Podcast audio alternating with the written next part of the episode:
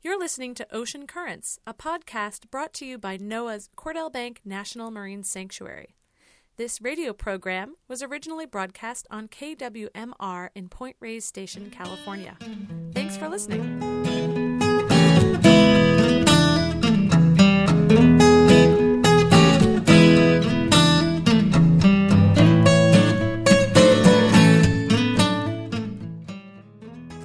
Good afternoon, everybody. This is Jennifer Stock, and you're tuned to Ocean Currents on KWMR. This show delves into the blue part of our planet and highlights ocean related topics. We talk with scientists, educators, explorers, policy folks, ocean enthusiasts, ocean adventurers, and more, all trying to uncover and learn about this mysterious and vital part of our planet. My name is Jennifer Stock, and I bring this show to you from NOAA's Cordell Bank National Marine Sanctuary. Cordell Bank is one of four special areas in California waters that are part of the National Marine Sanctuary System. So today we are talking with Wallace J. Nichols, who goes by Jay. And just some background on him um, Jay professionally is a scientist, an ocean activist, a pioneer, an educator, an author, a speaker, and so much more. It's hard to pin Jay into any one arena in terms of what he does, which is actually better in that he is spread across so many disciplines, all for the ocean and for our planet. His launch into the ocean arena started with a passion for sea turtles and doing field research and community organization to help the conservation of these animals. And today he works with several universities, organizations, and communities nationally and internationally to advance ocean inspiration and conservation. So I'd like to welcome Jay Nichols. Jay, you're live on the air. Hey, it's great to be here. Thanks, Jenny. Are you in Santa Cruz right now? I am in Davenport, which is just a little bit up the coast from Santa Cruz. Beautiful. Yes. Well, I hope you're having a crisp, clean day like we're having up here on It's Point Reyes. Lovely. It's actually a perfect fall day. Excellent. So I'm, it's just so nice to have you on the air. I've been trying to get you um, on the air for a while, and it's nice to have the time. And because you have such a diversity of work, I just wanted to start with really how did you get find your way to the ocean as a career and as a lifelong passion? Well, you know, like a lot of a lot of people end up uh, working as a biologist as as a kid. I had a thing for nature. I, I loved turtles. I I love just to hang out and explore creeks and the woods and and the coast on on the East Coast where I grew up. And uh, one of my favorite things to do as a kid was to catch snapping turtles, big, gnarly animals that we used, we used to catch. And and uh, as kids, I painted numbers on on their backs, and then we'd let them go. And then if we saw them again, we'd kind of record a, a little bit of data. And you know, little did we know that we were doing mark recapture research and the simple algebra that we were using to figure out how big the population was is exactly what what I'd be doing later on. And at some point along the way, somebody spilled the beans and said, you know, you you can be a, a, a wildlife biologist, a marine biologist. That's that's a legit career. And uh, I didn't know anybody who was doing that, so it was sort of came sort of a surprise. And once I heard about it, I, I said, "Well, I'm I'm signing up for that. What do I need to do?"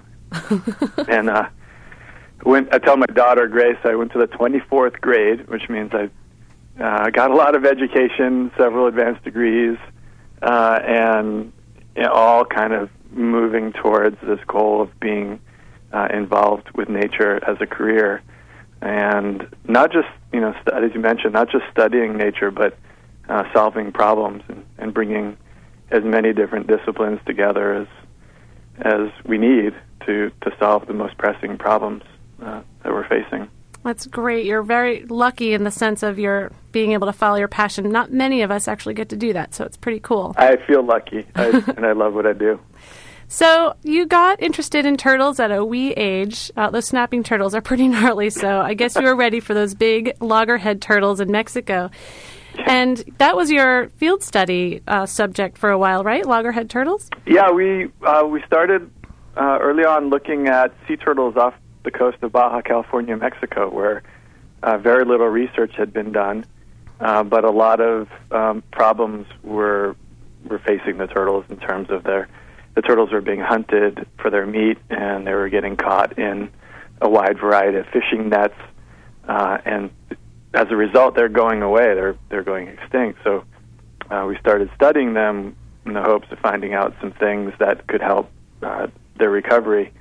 And I quickly learned that the genetics work that I was doing and the, the tracking work that I was doing, well, well, really interesting to me as a scientist, uh, wasn't as important as, as working closely with people in the communities and uh, you know, community organizing, working with uh, fishing co-ops, and and kind of really finding together finding solutions to the problem of bycatch, of turtles being caught in their nets, and uh, the problem of overhunting, which just was rampant throughout the region. So in in Baja, were they actively trying to catch loggerhead turtles for meat? What was it, what was their opinion of loggerheads and as far as conservation versus catch and whatnot? Well, you know, the favorite turtle to eat was a green turtle.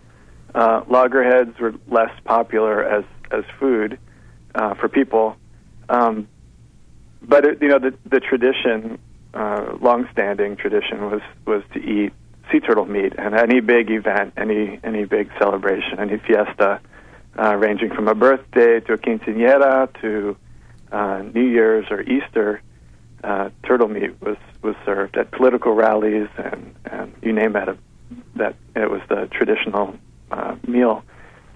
Um, so loggerheads really weren't the the focus. The green turtles were really the ones that were getting hammered, but uh, loggerheads were were kind of a, a second choice um, to the green turtle as far as food.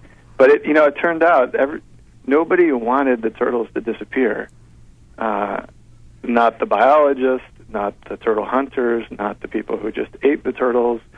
Uh, we all agreed that it would be bad if they if they were completely wiped out. So there there was some common ground to start from, and once we started learning that the loggerhead turtles that they were eating and catching uh, were born in Japan on the other side of the planet, and they made that long trip, and they hung out in Baja until they went back home to Japan, seven thousand miles away. Um, once we started learning that and sharing that information, things got a little more interesting, and people looked at that uh, turtle soup a little bit differently when they kind of brought that little sense of awe uh, about the natural history of these animals to to the table, literally and conversation kind of grew from there. So, um, would you say technology then, with new technologies and, and studying these animals and showing new pictures and imagery, helped helped change the conversation a little bit? Absolutely, yeah. You know, it's it's high tech and low tech and no tech.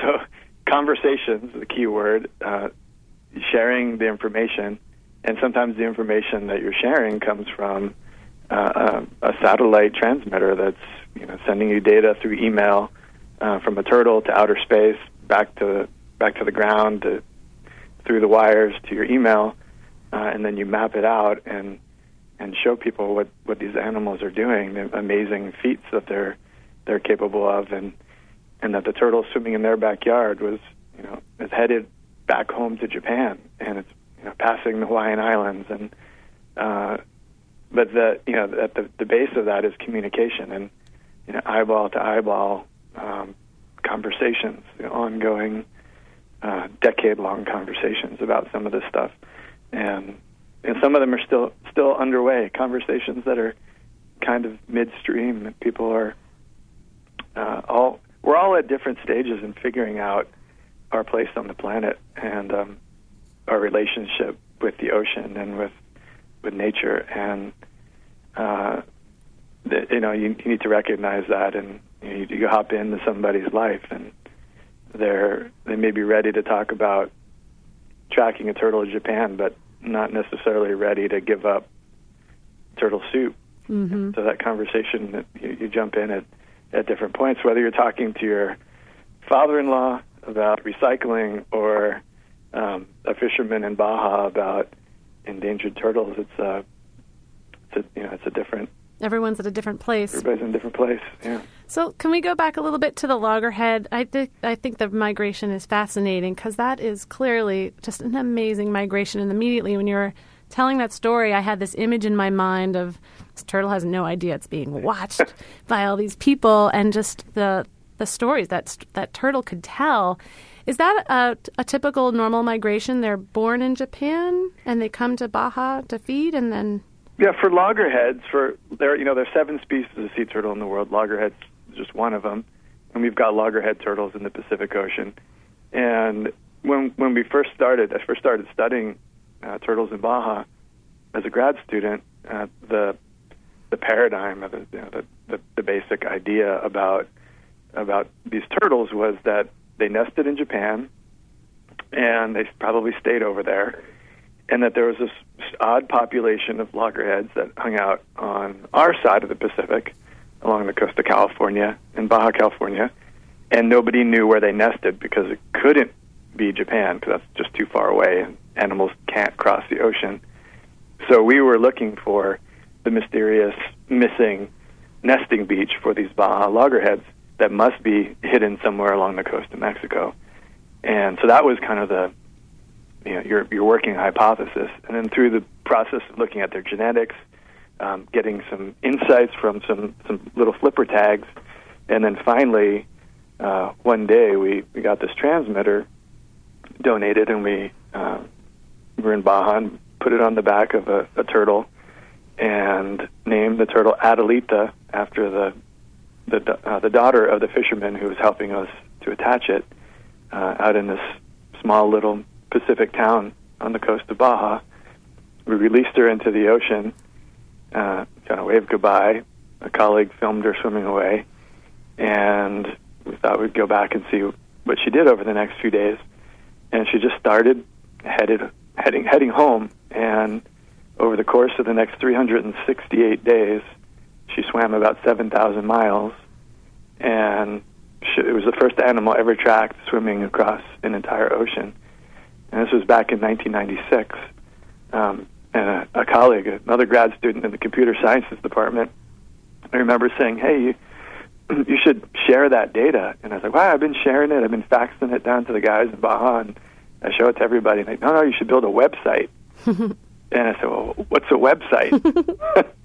like, there's this new thing that you know you build a website. So we built a website, and uh, turns out there are lots of people who already knew what websites were, and they all found ours because it was the coolest thing going on in uh, animal research on on the internet. So before the year was over, we had millions of kids all over the world tracking, following Adelita uh, every every stroke of the way uh, across the ocean.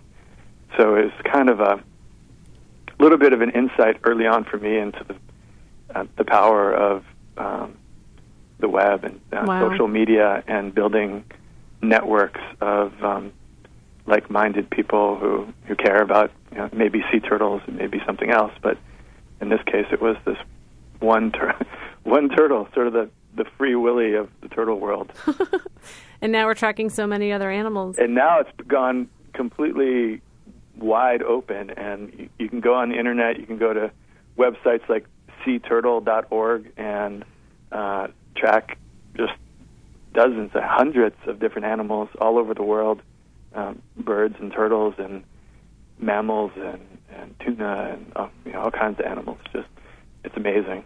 Well, this has been a. I'm glad you brought this up. It's a bit a huge hook that I've been really working hard on as far as um, being able to bring this into classrooms in the way that teachers can bring it in because we have so many issues with schools being able to do certain things and not other things, but we've been really trying to get schools to be able to use this data in their classroom so the students can study these animals. So it's so great that it's available on the internet and that scientists are willing to share.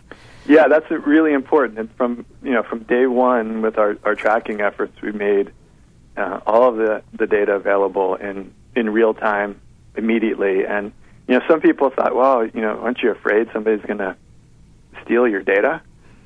And my my response, perhaps naive, was steal it. You know, if you're you want to steal my turtle data and use it to save sea turtles, right on, go for it. I'm, you know, it's, we need they need our help. We need we need help, and uh, what's somebody going to do with turtle data? Geez, except maybe help turtles. So uh, from so, that point on, we just we just share share everything as widely as we possibly can.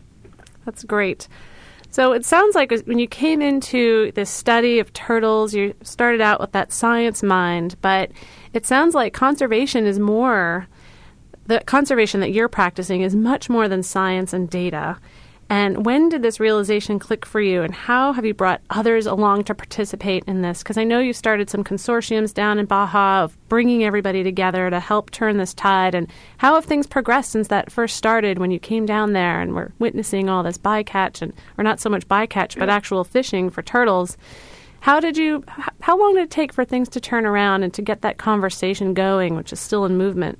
Well, we're we're going on two decades of uh, of work with with the communities in Baja, and um, to kind of, I guess to answer your first question, I, I probably knew that it was uh, about more than science and data. I always knew that. I think we're, we we sort of know that the world is is complex and it, it can't be reduced to some some numbers and, and a little bit of science. Um, that it's m- way more than that, and and then you go to you go to school, and so you get sque- that kind of gets squeezed, and you get put into boxes and departments, and some departments don't talk to others, and uh, things kind of get narrowed down, and um, and then you get thrown out into the world uh, to solve real problems, and you kind of have to come back to that thing that you already knew, which is that it's all connected, and uh, you know I can publish 50 peer-reviewed scientific papers and the turtles may still go extinct.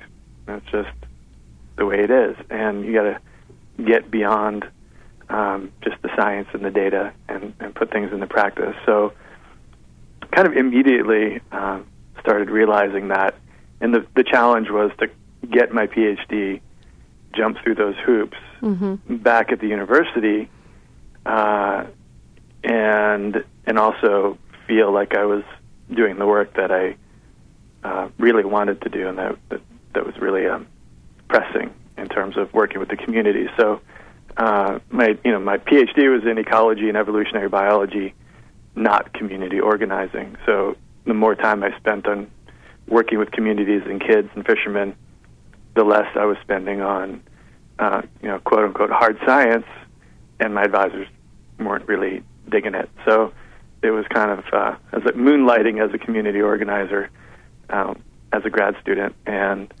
and as time went on, I realized how important it really was. So um, we started something called uh, Grupo Tortuguero, which means turtle group, and basically it was all the all the fishermen and their families and kids from the, our various field sites, and we invited them to get together uh, and for a weekend and talk about the future of sea turtles. And nobody had ever invited them mm. uh, to to participate in conservation before. So uh, it was unusual, and they had an awful lot t- to offer. And then at the end of that first meeting, we decided that we would meet again. Uh, we came up with, with a uh, a name. we needed a name, Turtle Group, so that was easy. We voted unanimously on both things, and then uh, the the group has been meeting for 12 years uh, since that first meeting.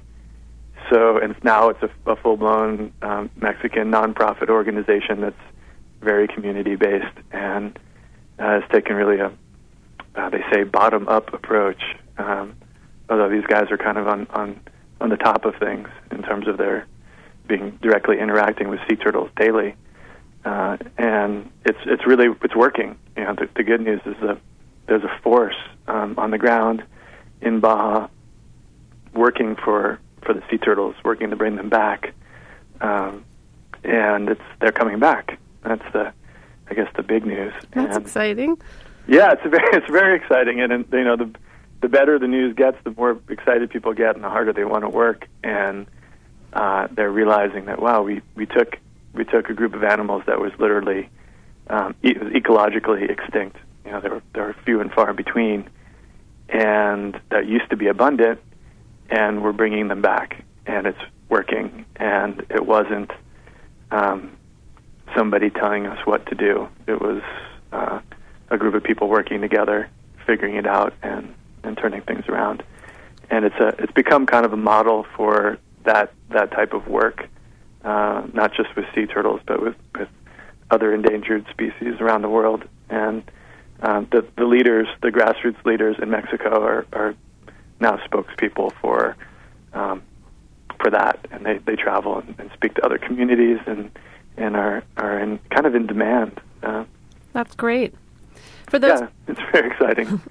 For those folks just tuning in, we're talking with Jay Nichols, and right now we're talking about loggerhead turtles and the conservation work that Jay has spearheaded in, in Mexico. Now, you said that things are turtles are coming back. They're co- coming back in population. How have things changed on the ground for fishermen in Baja? What what practices have changed as a result of this community work?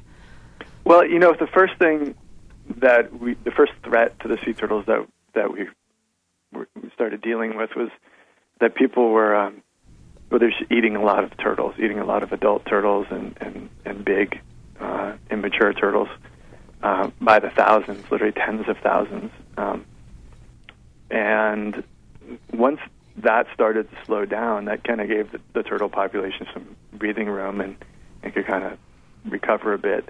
Um, so that was a, that was kind of a big deal. The, the younger generation, you know, this has go, been going on for 12 years. Um, you know, the, the kids that were eight when we started are now 20, and they uh, are making decisions of their own about what to eat, and they're choosing that not to eat sea turtle, and um, that's that's a, a shift uh, away from eating an endangered species uh, into extinction to uh, protecting them. Uh, one of the things that's happening is that people are uh, tourism is big for Mexico. Uh, a lot of people are, have been to Mexico as as tourists, whether it's fishing or surfing or, or just going for the sun, and having the chance to go see a turtle, go out for a kayak and see a turtle swimming, or go to the beach at night and, and see a turtle laying eggs. Uh, people are realizing that that's that's a better way to use turtles sustainably uh, as as part of a, a smart, uh, sustainable ecotourism effort. So that's that's changed. That's a whole new idea. You know, whale watching and turtle watching mm-hmm. uh, kind of can kind of go together. Um, so that's happening, and then there's more attention on on bycatch. So where where once turtles would get caught in nets and then thrown over and just wash up on the beach, and nobody would pay any attention or even count them. Now there are lots of people around who pay attention. Uh, they record that data, and then if they find bycatch hotspots, places where the problem's really bad, uh, they put together projects and, and, and work with fishermen to to reduce the bycatch. So um, that wasn't going on 10 years ago. So all these things taken together, uh, a general awareness and a general kind of celebration of the sea turtle, uh, not just by eating it, but celebrating it alive, uh, is, is kind of transforming it as a as a symbol, and then result is they're coming back. Um, but you know, in other parts of the world, sea turtles aren't doing as well. Um, you know, the leatherback sea turtle in the Pacific is is one of the most endangered populations uh, of, of any animal in in our oceans, and um, still is, is right on on the brink. And so we've got a lot of work to do to to rescue the leatherback turtle. Uh, so, uh, and as a, a great group based in Marin, I, I love to give a shout out to mm-hmm. Sea Turtle Restoration Project. Mm-hmm. Uh, Todd Steiner and his team, uh, great friends and colleagues. Uh, they're really uh, been on the on the front line of sea turtle conservation on on, a, on the national and international uh, stage for. I think they're they're coming up on 20 years. Their 20th anniversary is coming up, and uh, their website's Sea Turtles with an S, seaturtlesplural dot org. And uh, if you if you love turtles and you live in Marin, um, you definitely want to check out Sea Turtle Restoration Project and and uh, sign up for their big anniversary. They have a great website, really giving a lot of background information on turtles. And I've had them on the show before, too. We've talked about leatherbacks, and they've been very participatory in uh, our advisory council. And just actually a few weeks ago, uh, with Todd's leadership, bringing it to the Sanctuary Advisory Council, they passed a resolution to um, not recommend this uh, experimental permit that's being asked of in, in the Northern California waters here for leatherback take. So it's been exciting to have them aboard and, and really participating with other projects going on. So, Yep. thanks for mentioning them. Sure. Um, so, as far as your work, there's been a lot of work in Baja, but you've also worked internationally beyond Mexico, I, th- I think, with other um, turtle groups, uh, and you're working on some international group that is also looking at other helping other turtle um, restoration projects. What are some of the what's some of the other international work happening beyond Mexico? yeah, is? one of the well, one of the projects that kind of grew out of our our experience in Mexico is um, something we call SEE Turtles, and uh, they'll play on words. And the idea is that there are a lot of people, uh, like I was when I was a kid, who want to have an experience. They want to go to a place and have a authentic, uh, well-run uh, interaction, you know, with with a sea turtle. They want to they want to see a sea turtle, and uh, I can't explain why. Uh, there are lots of people who just love these animals, and uh, so we thought, well, it's it would be good if there were best practices, if there were some guidelines for how to do that in the best possible way, and have to have the, the smallest impact or no impact on on the animals, but to bring uh, a big benefit to helping protect them. So we, we took the experience in Baja and looked around the world to see if there were places that had a combination of of need uh, and um, simple infrastructure so that people could show up and, and have a place to, to sleep and something to eat and, and a guide uh, that could, could help them. And we've piloted this project in, in Mexico and Baja, uh, in Costa Rica, and in Trinidad and Tobago.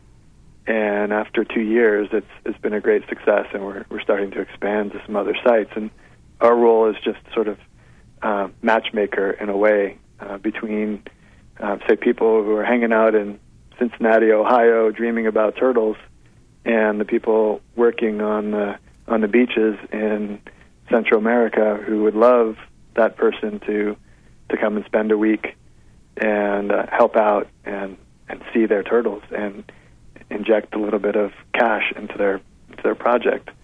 And uh, so that's our role is just to helping people see turtles, and uh, it's been really fun. And, and there's there's a lot of a lot of interest from both sides, from, from projects that need need that little extra bit of support so they can expand their conservation work, uh, and a lot of interest from people who um, just want to go and, and take a look at a, a wild sea turtle. Speaking of uh, best practices, are there any issues as far as how many people can be in the water? Because I and I've snorkeled around turtles. I've always wondered. I mean, they just seem so aware. They're aware and they kind of do their thing. But is there are, is there a concern about too many people approaching a turtle or surrounding a turtle like there are with marine mammals? Yeah, it's a lot of it's very parallel to uh, the concerns around um, you know whale watching and, and, and uh, chasing marine mammals.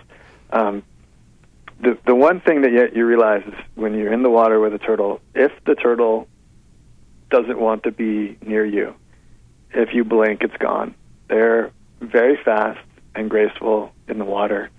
Um, that said, you know we don't want to stress them out and chase them around the ocean. Um, so if you have a group of people, you don't want to surround them. You always want to give them a, an easy way to just let you know that they want to go away. Um, you know, slowly following them is is uh, if they seem like they're going about their business and uh, nibbling on the coral or seagrass, and uh, you're watching them. That's that's the best scenario.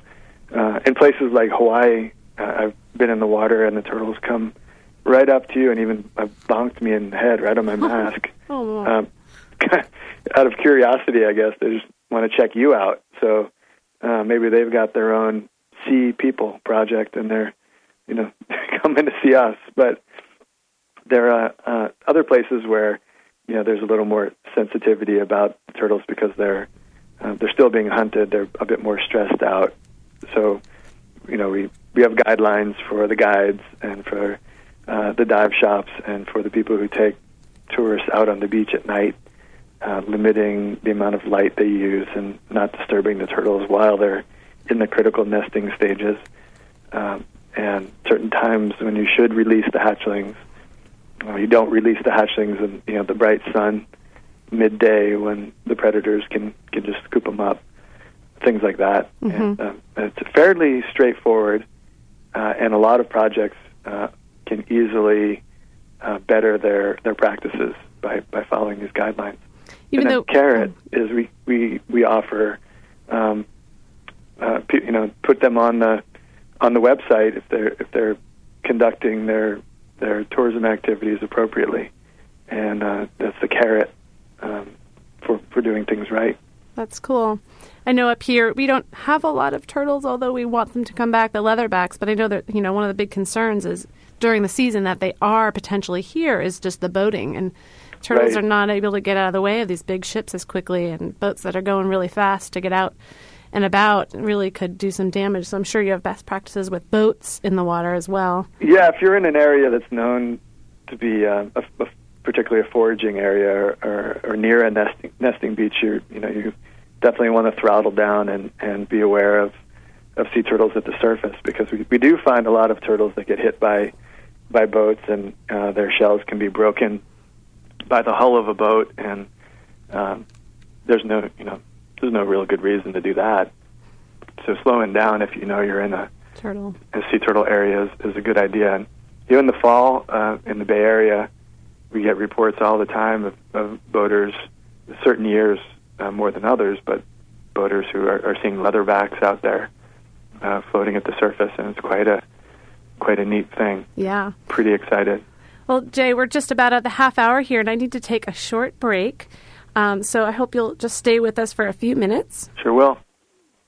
Um, you mentioned about sea turtles being a little stressed if there's too much around, and it kind of segues to the second half of the show. What I wanted to talk more about is about our ocean planet being stressed and what we're doing. And you've been doing some great work that I really want to share. So I hope listeners will stick around. We're talking with Jay Nichols, who is an ocean revolutionary. He's actually a, fa- a co-founder of Ocean Revolution, an organization really working to do uh, get people, young people, really involved with ocean conservation and education. So we'll talk a little bit more about that on the second break, second half.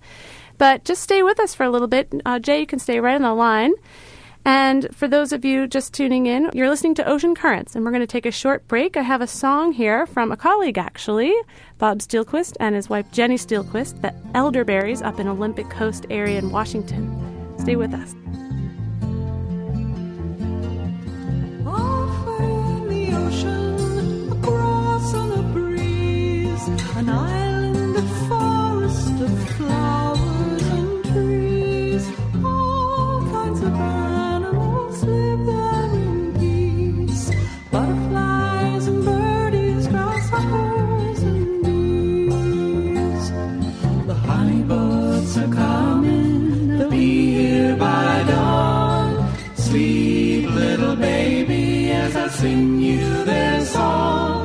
And if you are quiet, you'll hear the wind blow that fills up the sails, bringing honey boats home. I have Jay Nichols on the phone with me, and we have been talking about turtles and loggerhead turtle conservation that Jay's been really involved in. But I want to shift a little bit now because Jay's world has also opened up to bringing more and more people into this world about ocean protection and ocean awareness. And Jay, just a few years ago, you co founded Ocean Revolution, which I love saying because it just brings out this powerful word to me. But tell me a little, tell us a little bit more about um, the theory behind this group and what you're doing with these youth. Well, the, yeah, the the idea initially for Ocean Revolution kind of came out of the um, you know realization, noticing that there's an awful lot of really good ocean science going on for young people, and these great uh, ocean camps and uh, weekend experiences, and and some you know funding going into uh, teaching um, just the basics of science in the ocean.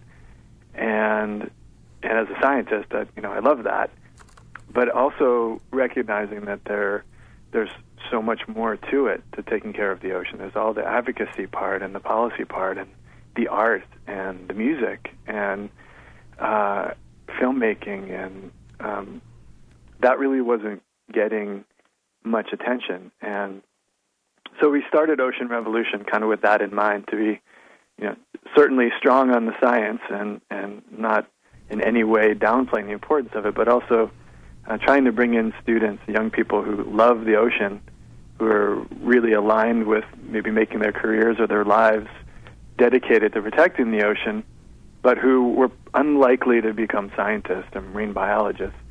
And we found that there's just a, a lot of kids out there, a lot of a lot of youth who are concerned about the ocean. They're turned on and excited about it, uh, and they want to help and they want to plug in, um, but not just in a scientific kind of way.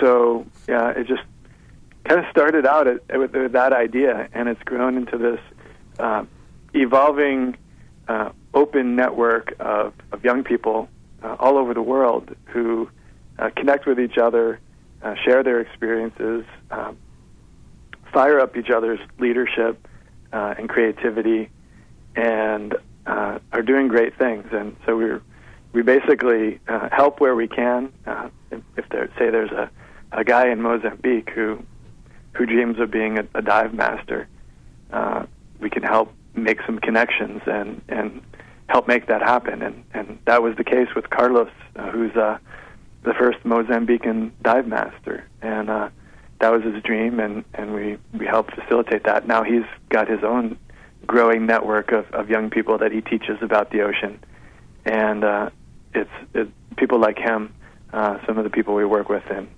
in the U.S. and Mexico have similar stories of just um, feeling empowered. A lot of them live in little coastal communities where they may be the only person who's kind of thinking this way, and uh, they don't have access to uh, a mentor. So sometimes it's just about connecting them to someone to be their mentor. And people like you, Jenny, who you know um, are available to to give people advice and say, hey, you know, um, have you thought about this? Have you thought about this kind of career and maybe working in in policy or law or or ocean friendly business. And um, and it kind of goes back to you know I, maybe you remember I, uh, when I when I was a kid there weren't that many people around saying hey you could be a marine biologist. You know there weren't there was Jacques Cousteau and that was a he was a role model but he seemed to have that job kind of well taken care of. And then there's there was really nobody around, at least in my world, who was saying the world needs marine biologists, and if that's what you want to do, um, we can help you. Uh, I just got lucky that I, I I figured that out. I read it somewhere, but it, there, uh, you know, that there aren't that many people out there um, letting young people know that uh, the world needs them and their advocacy skills are, are important, and that they they can develop them and, and find a uh, a niche and find a career. So that's kind of what Ocean Revolution is is about, but it, it, it does a lot more than that because these young people bring all kinds of, of interesting ideas and, and kind of edgy, creative ideas to get people's attention uh, on the ocean. So this wouldn't have been possible 15, 20 years ago before the internet. The internet absolutely made it possible. Um, It's amazing. Yeah, and uh, it was interesting. It's one of the things we, you know, we started off thinking, well, we'll give all of the young ocean revolutionaries email addresses, and that's how we'll keep in touch. And we quickly realized that they weren't using the email addresses that we gave them. They're using text messaging and Facebook and all, all these other ways of communicating. And these email boxes that we were setting up and were just sitting empty. And so there's a it's the tech, it's technology, but it's also sort of understanding that the technology is going to change, and once you maybe invest in something that you think is going to be the big solution that will connect people, uh, people have already moved on to the next thing. I don't know. It's amazing. Yeah. It may be the thing that propels us forward towards change in the future is having this linking um, body in between these inv- invisible links to bring everybody together. Yeah, and it's certainly getting harder for people whose um, interest is is not the ocean's health uh, to to hide. It's, it's harder to get away with um, destructive activities uh, in in the world that we're, in. So you know, uh, having young ocean revolutionaries care about the ocean, uh, are are well connected, and know how to use a video camera is um, is very powerful. and it, it helps them tell their stories and um, and build movement around sustainability and and restoring healthy oceans. And uh, that's a good thing. It's a good thing for the economy. It's a good thing for for communities. It's a good thing for our health, and it, it's uh, it's something we need we need to do. There's there's no choice in this. Well, it's nice. It's a nice and structured piece here. I want to bring up a public survey. I'm, I do not know if you're you're probably aware of it. The um, the Ocean Project did a survey 10 years ago in 1999 that really looked at the public's perception about the ocean and the condition of it. And it was fairly low, and it was redone actually with a much bigger survey uh, group of people. It was like 50,000 people. And that was completed this spring 2009. And it was really sad in that it showed that in the 10 years since the last public survey, there's been very little progress in terms of the public's awareness or concern for the health of the ocean as an environmental problem. And I think, I mean, we can all, I, it's hard to say because I know that in my little community, I would say, no, that's not true. But globally, or this is United States wide, this is still such a big issue. And, you know, it seems like some of the recommendations that came out where youth are more motivated to get involved and youth have an, Im- an impact on their parents. But what do you think needs to happen to change this perception of bigger audiences? Yeah, I, you know, I think we need to. Uh, I was just having a conversation earlier today with my brother about this, who's an artist, and I, you know, we, what we were talking about is I think we need to take the conversation about the environment uh, and jump the walls and get get it into everything and and unapologetically, uh, you know, you you don't switch to the green channel when you want to think about the environment. It needs to be it needs to be a conversation that's happening everywhere, and um, it's not just about making being into nature and into the environment cool. It's not just about the cool factor, but that's certainly part of it. Uh, we need to be just very direct that uh, this is something we all need to do, and it needs to be part of uh, all of our conversations because uh, whether we're talking about healthcare, uh, whether we're talking about our communities, um, whether we're talking about energy policy, uh, it really is all connected to the environment. And if if we're near the coast or we're near a river, it connects to the ocean, and that's that's just reality. And we've gone a long way to uh, kind of advance compartmentalized discussions about okay today we're going to talk about the ocean at this conference and you kind of go off to the conference and talk about the ocean and then come back and carry on with the rest of your life uh, but it needs to really kind of break out of break out of that rut and, Mm-hmm. and get pushed into places where it's less expected and and uh, that's you know that's part of I, I think what uh, we've tried to do with Ocean Revolution is uh, you know the logos that we use don't look familiar. They don't look like your typical nonprofit ocean organization logos. There there's a lot of red color and bright stars and bold uh, sort of patriotic kind of stuff and um, some revolutionary sort of symbology and it it gets people's attention and it's unexpected and it it kind of breaks the conversation out of the place where it always seems to go, Mhm. which is in you know the it's in your environmental studies class, and it's on that one channel that you can switch to or switch away from, and I think that's we need to break that out and have it just kind of mixed in everywhere, and that's something we can do actively um, as long as we don't fall into that that rut of feeling like we're making good progress because there's a green channel. Um, Right. because people can easily ignore the green channel if it's one of 500 channels, and they can easily ignore our website um, very easily because there are you know billions of websites, and uh, it's it's more about treating the entire internet as your website and pushing your message out everywhere on onto other people's websites and having it incorporated in things and uh, not being sort of stuck into a little box. Yeah.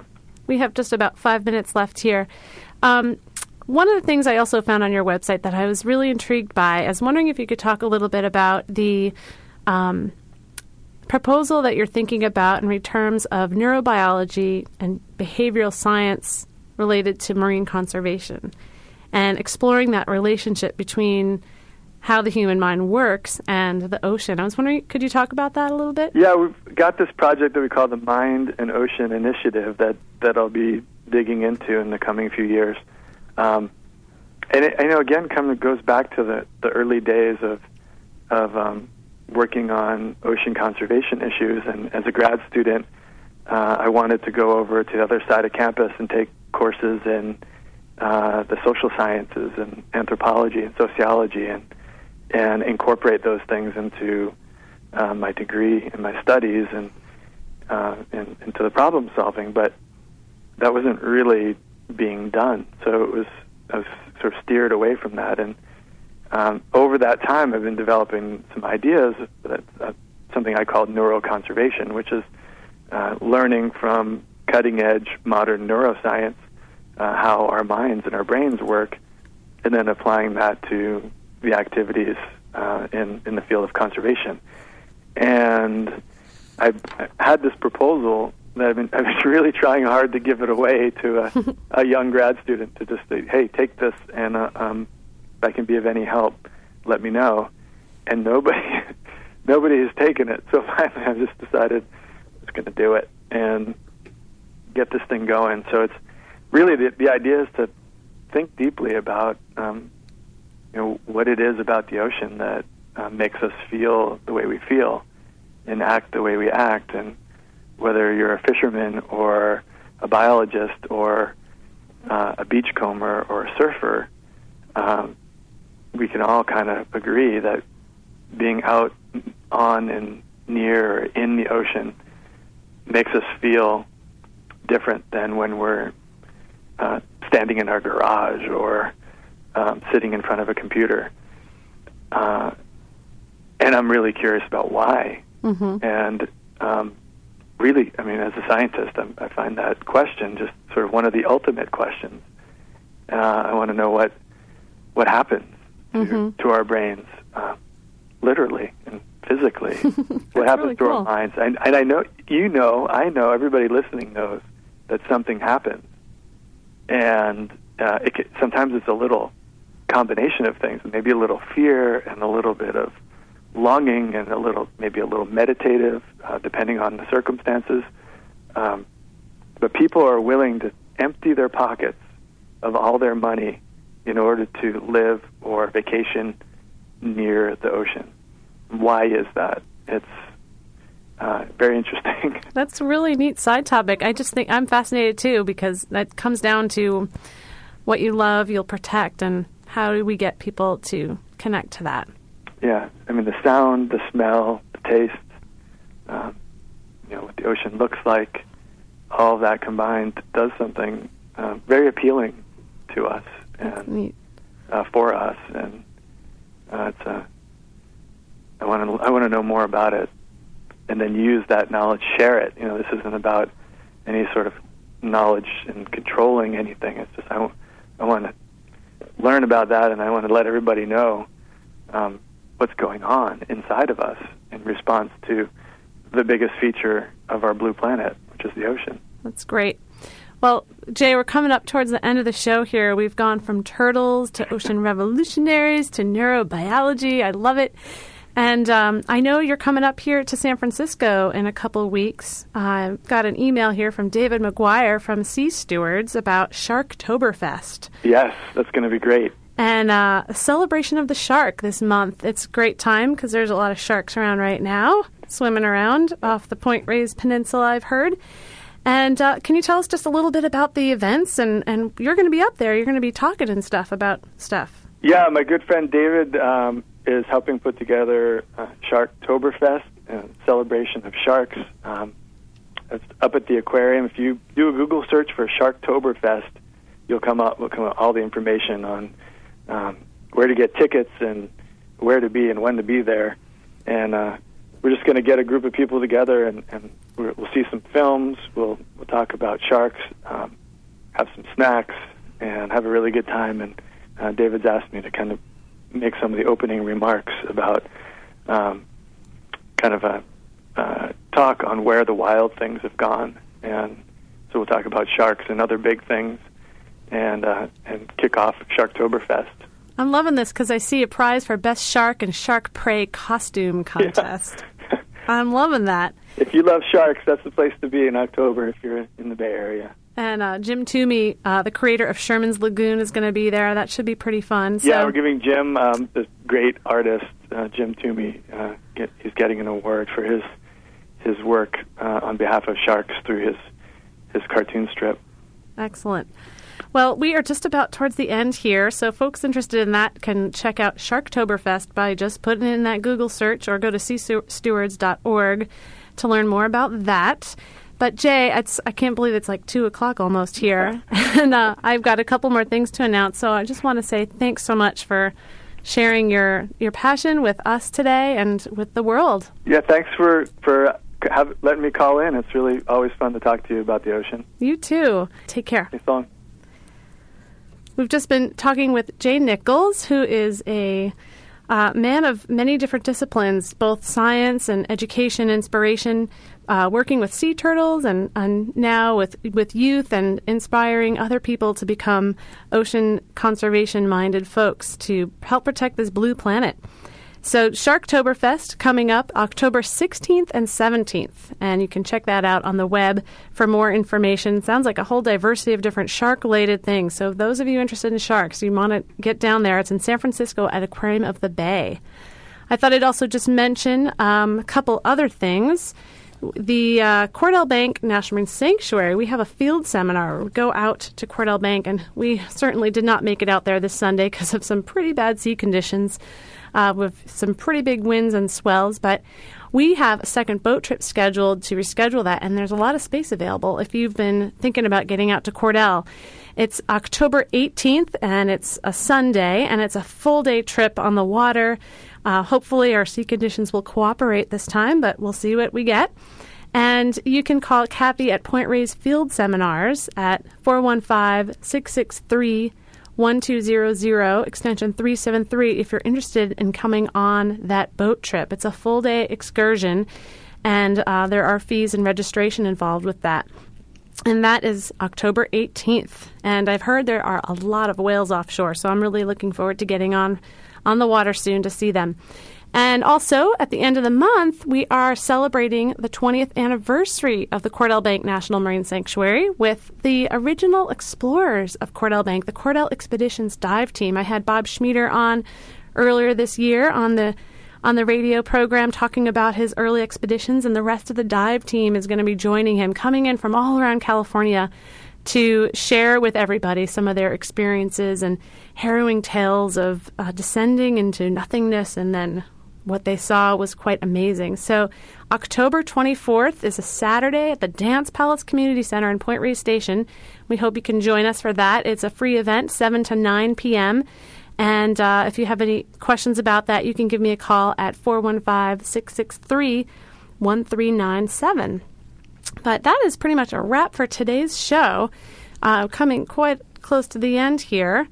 And Ocean Currents is the first Monday of every month. And we talk about all different sorts of ocean topics. Ne- next month, I have uh, Tessa, Tessa Hill from Bodega Marine Lab talking about deep sea corals.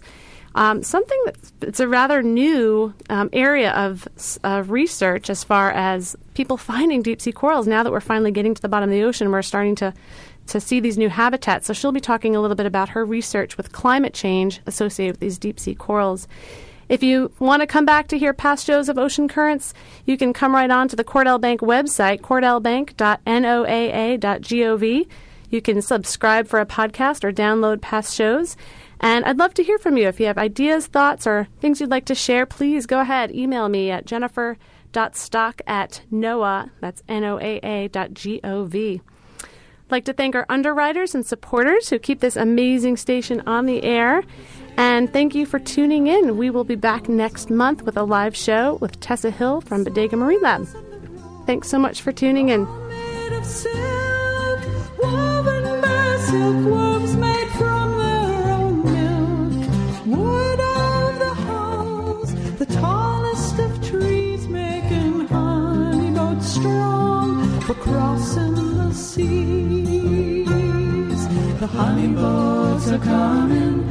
they'll be here by dawn. Sleep, little baby, as I sing you their song. If you are quiet, you'll hear the wind blow. It fills up the sails, bringing honey boats home. Thank you for listening to Ocean Currents. This show is brought to you by NOAA's Cordell Bank National Marine Sanctuary on West Marin Community Radio, KWMR. Views expressed by guests on this program may or may not be that of the National Oceanic and Atmospheric Administration and are meant to be educational in nature. To learn more about Cordell Bank National Marine Sanctuary, go to cordellbank.noaa.gov.